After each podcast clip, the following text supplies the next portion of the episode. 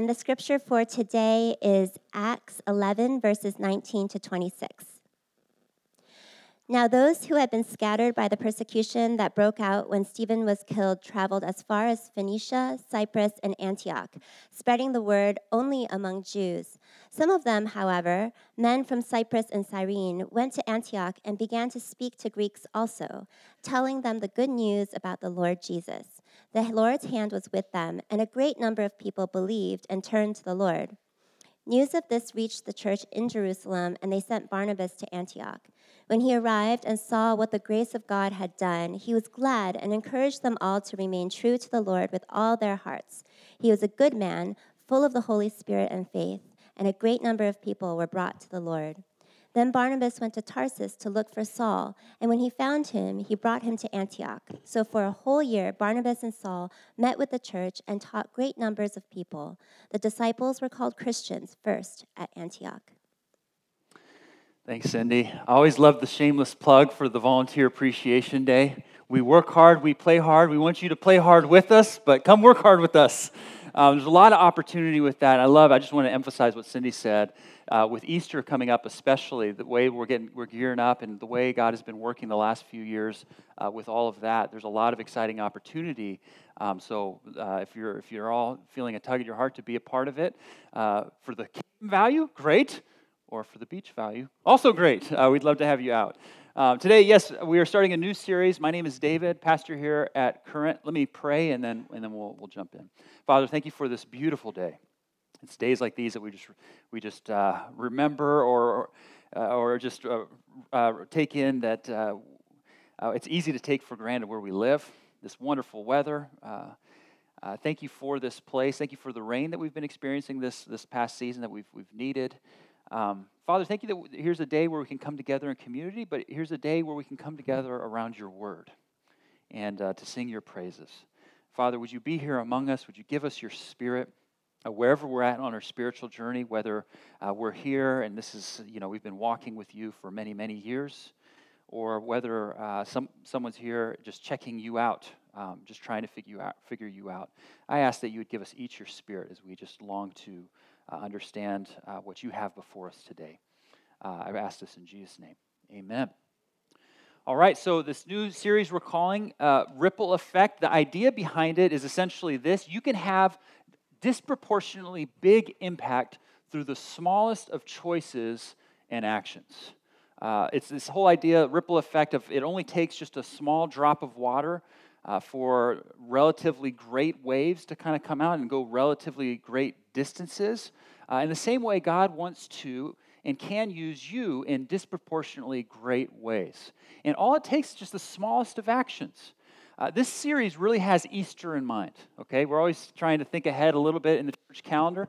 Easter is, for whatever reason, in our culture, still a, a holiday that people are a little bit more interested in the Christian faith. They're a little bit more open, say, to coming to church or engaging in a spiritual conversation around what the holiday is. It's Easter and Christmas in our culture. Uh, and Easter, in my humble opinion, is really the Super Bowl Sunday of the, of the church calendar. I mean, it's the main event. It's the day we celebrate not only Christ's uh, work on the cross, his death, but also his resurrection uh, from the grave, and so that we have life that was we just were singing in His name, and it's available to any and everybody who would put their faith in Him, who would receive Him. Uh, as a church, we exist to point people towards Jesus. So if there's a day if there's a holiday, if there's, if there's a time in which we can kind of all collectively row together, make it a concerted effort to be more prepared and more available uh, to help point people to Jesus, our friends, our neighbors, our coworkers, family in the area, it's Easter. And so the idea of this series is just to be thinking about each of us individually. Uh, people in our lives, uh, somebody you're working with, you know, you live next to. I, I, I, my hope is that you'd be uh, praying for them, maybe even ex- thinking about extending an invitation to them or engaging in a spiritual conversation with them. Uh, and then if you're here, as we say every every week, you're welcome wherever you're at spiritually, and you're checking out the faith, and you know you've picked a great day to come because this is a day where you get to hear the heart behind why Christ followers, why Christians uh, have a heart to share Jesus, even in a place like the Silicon Valley. So we're going to be looking at it today, the ripple effect. Uh, and where we're going to start here is in this, in this uh, fun story in the book of Acts. uh, where we find the church starting in the city called Antioch. Now, here's the interesting thing about Antioch, and we'll unpack more of this later. Antioch, which is essentially 300 miles north of Jerusalem, 20 miles inland from the Mediterranean, was then in Syria. Today is actually in modern day Turkey because Turkey kind of jets down a little bit. Um, swoops up a little bit of that land. So that, that's kind of the area of where it is. But in terms of world history and Christian history, Antioch is arguably the great the, the place, the birthplace of the greatest city gospel movement ever. Sorry, that was a mouthful for us. I had trouble with it. It's arguably the birthplace of the greatest gospel movement ever. And here's what I want to focus our time on is it all happened because of them. Who? Them. Uh, look at these verses here. Uh, verse 20 Some of them went to Antioch and began to speak, telling the good news about the Lord Jesus. Verse 21 The Lord's hand was with them, and a great number of people believed and turned to the Lord. And then verse 23, uh, when the church leader Barnabas was, was visiting uh, from Jerusalem, he was, encouraged, he, was, he was glad and he encouraged them. I love this. We're not given any names. Uh, this is not Peter, Paul, James, John. This is none of like the heavy hitters of early Christianity. Uh, all we're told is this great movement happened by them. We're not even given any stories, no accolades. Uh, we're just told they were the ones who did it, them. Uh, and as I mentioned earlier, in terms of Christian history and in terms of world history, Antioch really is the place where things just took off. Um, and we, we, see, we can understand that in, in, a few ways, including from this text. Uh, here's why it was such a great gospel city movement it was the first church among non Jews. Recently, I was at a Christian conference, and it was a room filled with probably about a thousand people. We were talking, you know, a multi-purpose sized room of like about five full-length basketball courts, just packed with, with Christians. It was a Christian conference. And the speaker there asked the question, hey, I just want to do a little exercise. Allow me to do this. who here uh, if you identify as Christian, comes from a, uh, from a uh, Jewish heritage, from a Jewish background. So a thousand people probably in this room. I think about two people raised their hands. Two people. Just, yeah, that's me. And all these other folks, you know, 998 other, people there were there because of them. Current is here today because of them. Um, it's the first church where the disciples were called Christian. Did you notice that? In verse 26, it says this is where they were first called Christians. But notice it doesn't say that they called themselves Christian. Isn't that interesting? It's not like, hey, let's we need hey, we need to brand ourselves here. You know, let's call ourselves Christian. No, the other people saw such radical lives being lived that they're like, we need to be able to identify these people. Let's call them Christian, which of course you know means Christ ins, Christ followers, Christ people, Jesus people. Uh, I would love to be called that. You're, you're Jesus person, people. Um, because you were living such radical lives. It was the first place they were called Christian. And then and number three, this is the first church that was sent out intentionally to share the gospel. If you look at verse 20, you see that there was other churches starting all around this time uh, because of persecution. A lot of persecution was starting to hit the Christians early on, and it would, it would come in waves increasingly throughout uh, world history. We know this. This is one of the first, if not the very first wave, actually. And so churches were starting, but this church was the first one to start not because of persecution. Uh, they just said, "Hey, let's let's let's do this." Um, it was the home base for the gospel spreading throughout the Mediterranean world. Uh, it was Antioch was the place that the apostle Paul, if you know him, to basically have been the person to have done to start all these churches around the Mediterranean world. Uh, it was the place where he set out on each of these famous three missionary journeys of him. That is Antioch. Um, and here's what I just find so encouraging, so amazing is all of this happened because of them, which means a lot can happen because of us. It doesn't take a whole lot. Um, and so I want to unpack okay, what can we learn from them so that we too, uh, by God's grace, can see uh, just great uh, impact in our lives, if He would be so kind? Uh, what can we learn from them? Here, here are four characteristics I want to learn about them, okay? Number one, we see in verse 20 that they took God's mission personally. Verse 20 says, Some of them went to Antioch and began to speak, and they were proclaiming the, the, the gospel. Uh, here's a question Why do you think they chose Antioch? You know, Cindy and I and, and many on the, the team from the earliest of days, we've kind of gotten this uh, understanding of like behind the scenes church startup life, or in the church startup world, that's called church planting when, when you start new churches. So we've just done our best to try to like, you know, get out there and learn and get ideas and all that sort of stuff. So we've learned a lot about how the inner workings of church planting works and how a lot of people will figure out, hey, let's go start a church there, is typically by doing something like a, a demographic study. Like, okay, let me understand an area. We need to understand specifically the needs. And hey, that's a place we should go to. A lot of churches, uh, we need more churches. Uh, that's a whole other story. But a lot of churches get started because people do demographic studies. Hey, there's, there's growth happening in the community here. There's spiritual needs here. There's physical needs. We should go there. Um, that's not a bad thing. But here's what happened back then there was no demographic study. These guys just chose Antioch because life took them there.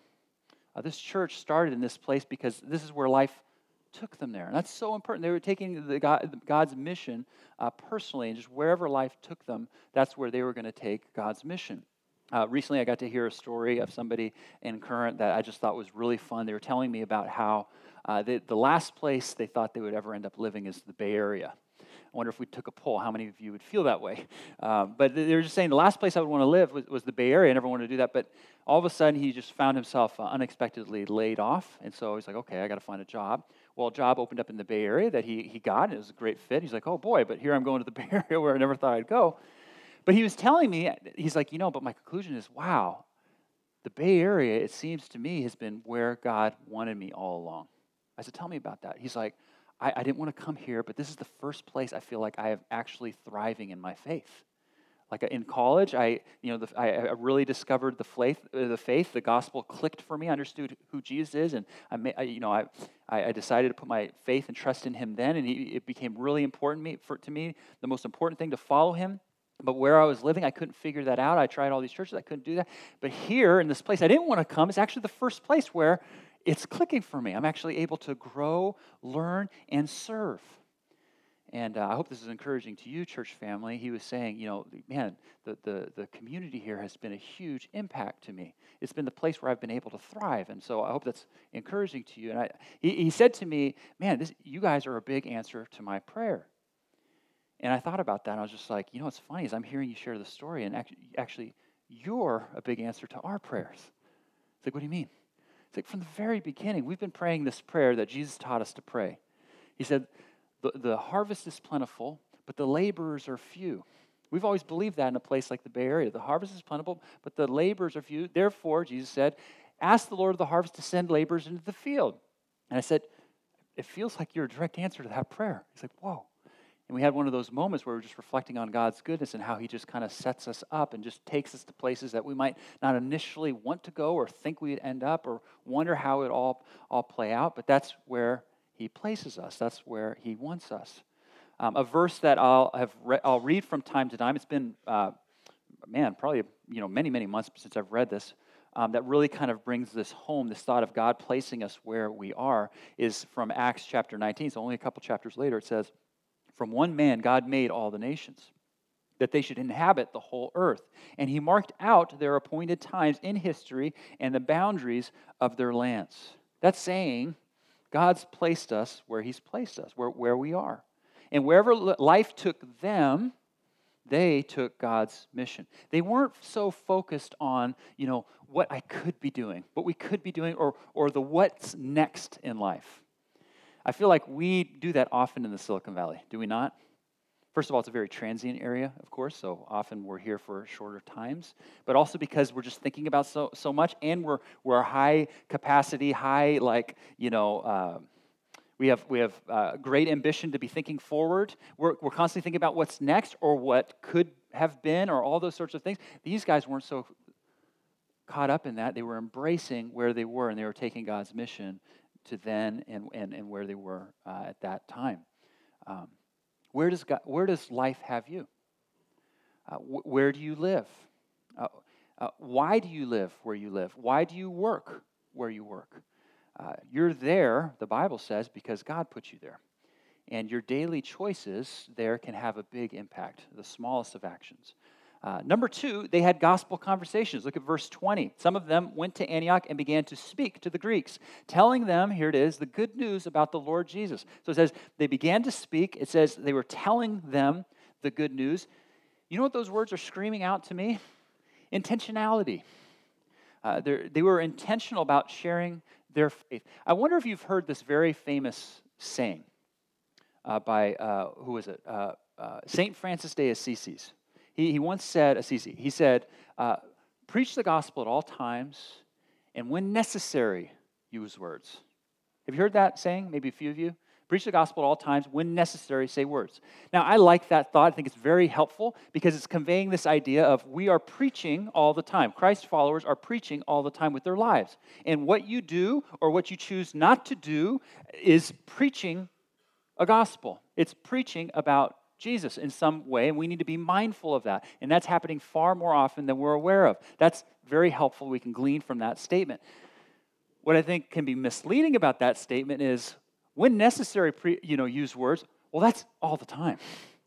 I mean, how are we going to preach the gospel if not through words? And so uh, we need to be thinking about using words. And what we see in them is that Jesus had so changed their lives that they couldn't help keep, they, they, they couldn't keep it in. They had to let it out. Uh, here's here's a, a, a question that might be uncomfortable for, for, some, for some Christians, some of us Christians. When was the last time you shared the gospel? Um, uh, this is a question that we need to wrestle with, we need to think about. Um, but here's a, a, way, as we let that thought kind of sink in, to kind of understand and kind of actually bring some life and encouragement in, is perhaps part of the question actually should be how would you articulate the gospel? And how might there be opportunities to do so? Because again here's the premise of this series and i think we can glean from it here as we as we take about take this uh, a little bit further is we can have disproportionately great impact. Through the smallest of choices and actions. I think some of us we can think oh sharing the gospel or articulating that's a big action. I don't think i can. It doesn't have to be uh, to, by way of getting at that and, and making a, a, a more f- a full uh, thought here, what we see here is notice in verse 20 uh, that it, these people, they, them, were taking it to the Greeks. So they were doing it cross culturally, right? They were, they were crossing cultural barriers. Here's what's interesting as you think about what it means to articulate the gospel, share the gospel in the Silicon Valley. What kind of cultural barriers are in place between you know sharing the gospel and someone hearing it or, or receiving it what, what are the barriers there? Like what are the cultural things? I think there's plenty we could we could talk about a lot but here's one that's just very prominent at least in, in my humble experience is is getting to the place where people say oh christians are so and then fill in the blank. Have you ever had a conversation like that oh man, just Christian. And what they're saying is, I have an issue with this. I don't, I don't want to talk about this, or I don't, I don't, I'm not buying anything that, that you're, you, you represent because of a perceived notion about Christians. But friends, that's an opportunity. Because when folks say something like, when friends, coworkers say something like, Christians are so, let's just use the word judgmental, you know what Christians get to say? You know what we get to say? You know how that's an opportunity? We get to say, boy, you know what? You're right. And you know what? It's inexcusable because there's a lot of text in the Bible saying, do not judge. In fact, Jesus said, do not judge. And so when Christians do judge, it's not right. And so I don't know, you know, and I, have probably judged you, friend, not intentionally, or, you know, play out that scenario. But if what you're saying is that Christians don't have their act all together, that's the point. That's why Jesus came. And then you're talking about the gospel, Jesus and what he came to do on the cross in a totally new light that's not about Christians or perceived or these cultural barriers, even if it's not like, you know, of like far and away land type culture, but just in terms of like a cultural perspective. We're now talking about the gospel and engaging with folks in a spiritual way in terms of what the heart is all about, and that is we all need Jesus, starting with Christians. And by the way, daily. And if anything, as Christians, we should be the first to apologize or own this or that, um, even as we point people to Jesus, because that's what the gospel is. Or let's take, for instance, the fact that you know this area is very diverse in terms of so many uh, parts of the world coming here. I love that about our area. Um, many of you know that Cindy and I lived two years in China. Uh, so uh, China has a special place in our heart. I always say that we, I left a little bit of my heart there when we came back a little bit sooner than we thought. Um, but so, so for, but when there's folks visiting from China, either in the workplace or in the scholarly world at Stanford or whatever, uh, I, am always just really interested in making friends. And number one, just being a loving help support to them, hopefully being a, hospitable to them as I so experienced hospitality there when I was visiting. Um, but in terms of our discussion here in, in articulating, sharing the gospel, you know, my humble uh, experience has been when it, when it comes to talking with uh, folks from China, for instance. And again, these are broad strokes, but um, so it's not always the case with everybody. So many of my friends, when, I'm, when we're engaging in spiritual conversation and talking about the gospel, the response has actually been, oh my goodness, I think I believe that. Or, oh my goodness, this at least like resonates on a level. And, you know, part of, I don't want to get into all of it. Um, um, it's just it's a new culture perspective of they they've never kind of wrestled with this for, for any number of reasons. And when they're here they're kind of experiencing things or hearing things from a different perspective. And i we get to say you know what? Yeah it's true. Jesus is true. Uh, we get to share we get to step in. You know I, you know what's so exciting? Uh, demographers tell us that by the year 2043 there will be no majority population in the united states isn't that a, a, fun thought? By the year 2043, I mean, who knows, give or take, right? And in places like the Bay Area and the Silicon Valley, that's happening a lot quicker. It's leading the charge uh, in exciting ways. But you know what that, that means to, to, to us as a church families? We've got to be intentional. We've got to be thinking about this and loving and caring for people uh, where they are. Now, number three, uh, them, they were uh, empowered by the Holy Spirit. Look at verse 21. The Lord's hand was upon them, it says, and a great number of people believed and turned to the Lord. Um, you know, it, it's interesting to, to me in, in North America, we are very good, I say tongue in cheek, at introductions. Have you noticed this at like our big events? Like, yeah, that great leader, this, this great leader, him or her, you know, so and so, and we all clap. You know, sadly, this also happens in the church world. You know, that great man of God, that great woman of God, which always makes me a little nervous because when Jesus was once called good teacher, he didn't even let the person keep talking. He said, Who do you, why, why are you calling me good? There's no one good but God alone.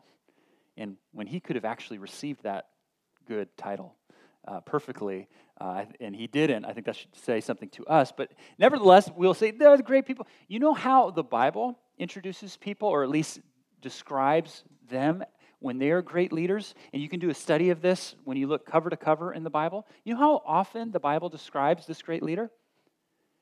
And the hand of God was on them, and the hand of the Lord was upon them over and over again. Um, Dr. Martyn Lloyd, uh, Lloyd Jones uh, wrote in his book Revival what is needed is some mighty demonstration of the power of God, some enactment of the Almighty that will compel people to pay attention and to look and to listen. When God acts, he can do more in a minute than a man with his organizing can do in 50 years. An interesting thought. Um, what we see and what we understand is we need God's moving on us. We've, man, We've been praying this from the very beginning as a church that unless the Lord builds his house, the psalmist wrote, uh, the laborers work in vain. Uh, we just want to see God's hand upon us. The last thing we want to do is just show up to go through the moment, uh, motions or play church. And if God is ever not a part of current, which heaven forbid, like we would rather just stop, frankly. We want the Lord to be upon this, uh, even as it can't be of ourselves. We need His help. But the question then becomes well, how? Well, how, how, how does this happen? Um, there's much we could say on this, but here's I just want to focus in on uh, the thought of prayer, of course. I've heard it said that God moves in the desperate prayers of his people. And when we seek him in desperate prayer, we get to see him move. And when we don't, we don't. Um, you know, it's with this spirit in mind, we're gearing up as we approach Easter to have some times of prayer.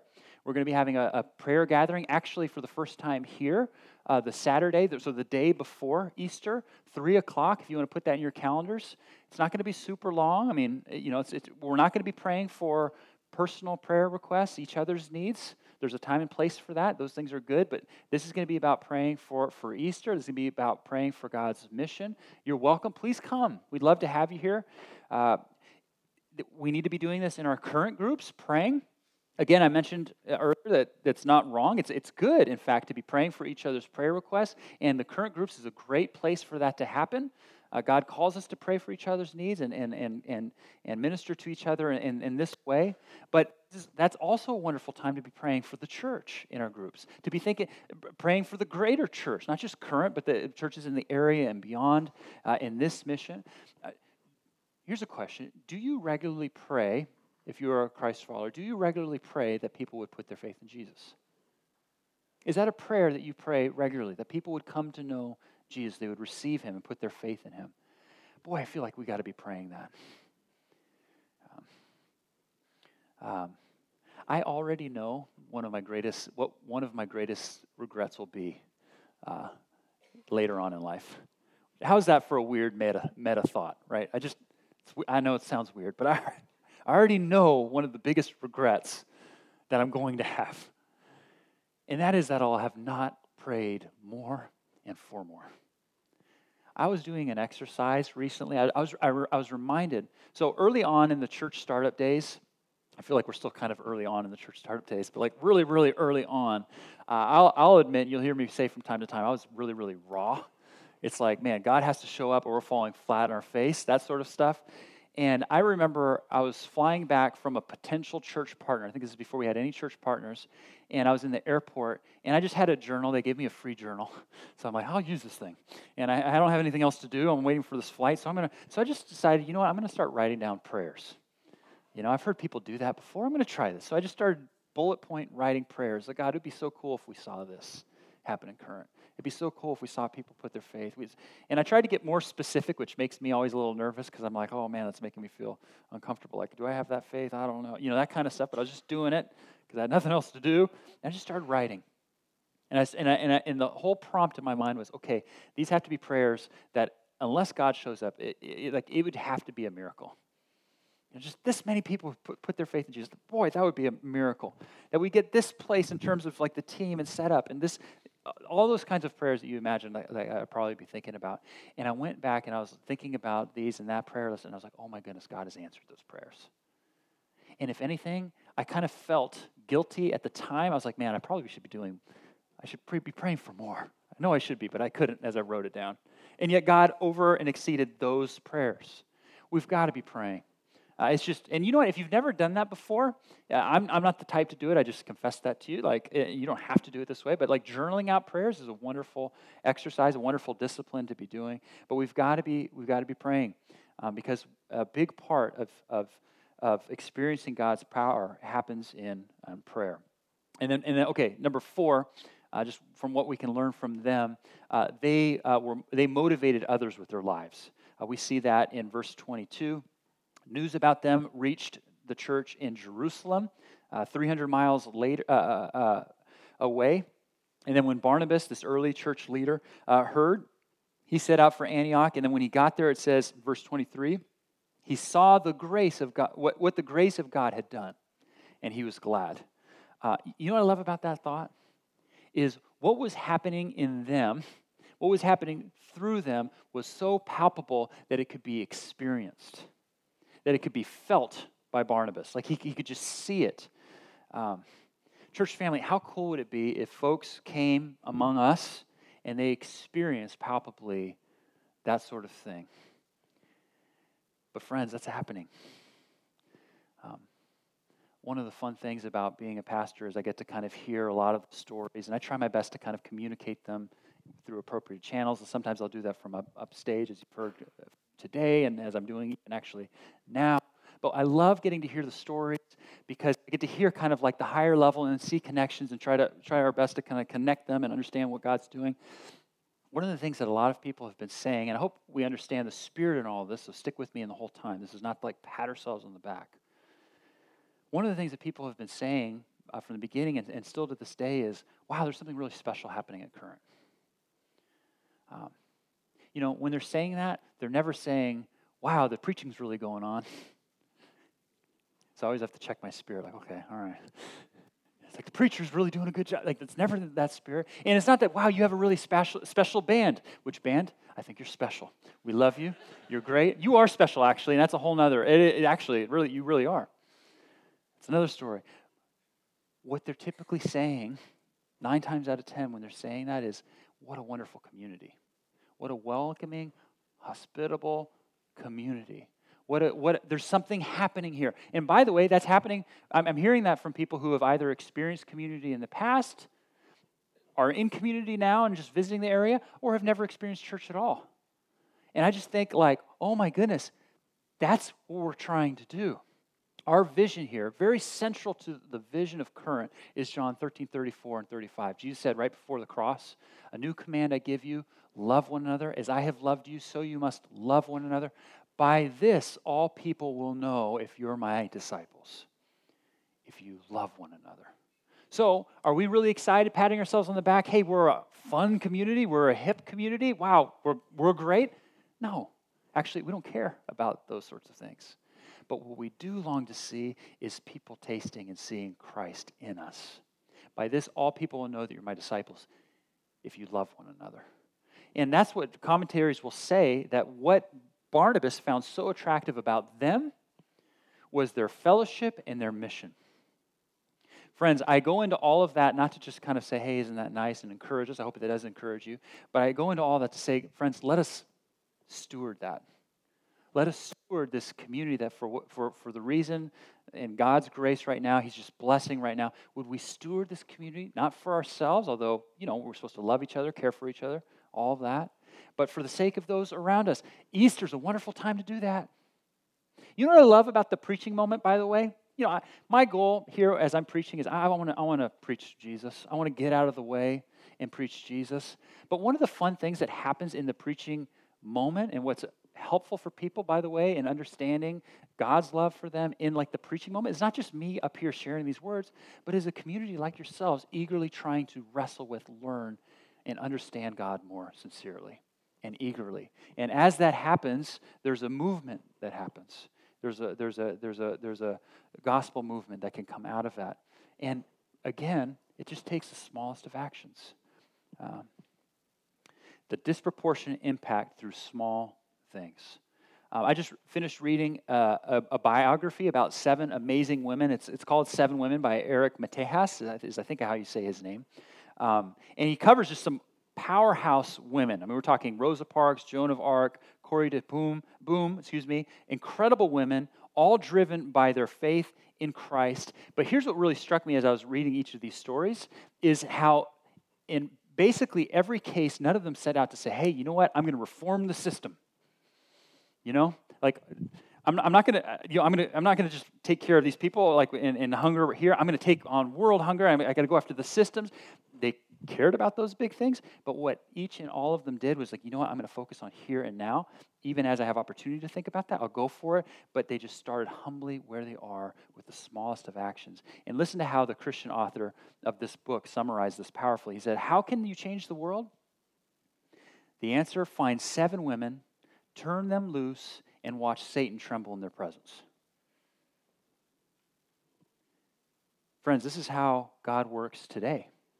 He wants to include you and me in having a disproportionately great impact through even the smallest of actions. Um, we don't know a whole lot about these people who launched what's likely the greatest gospel movement ever.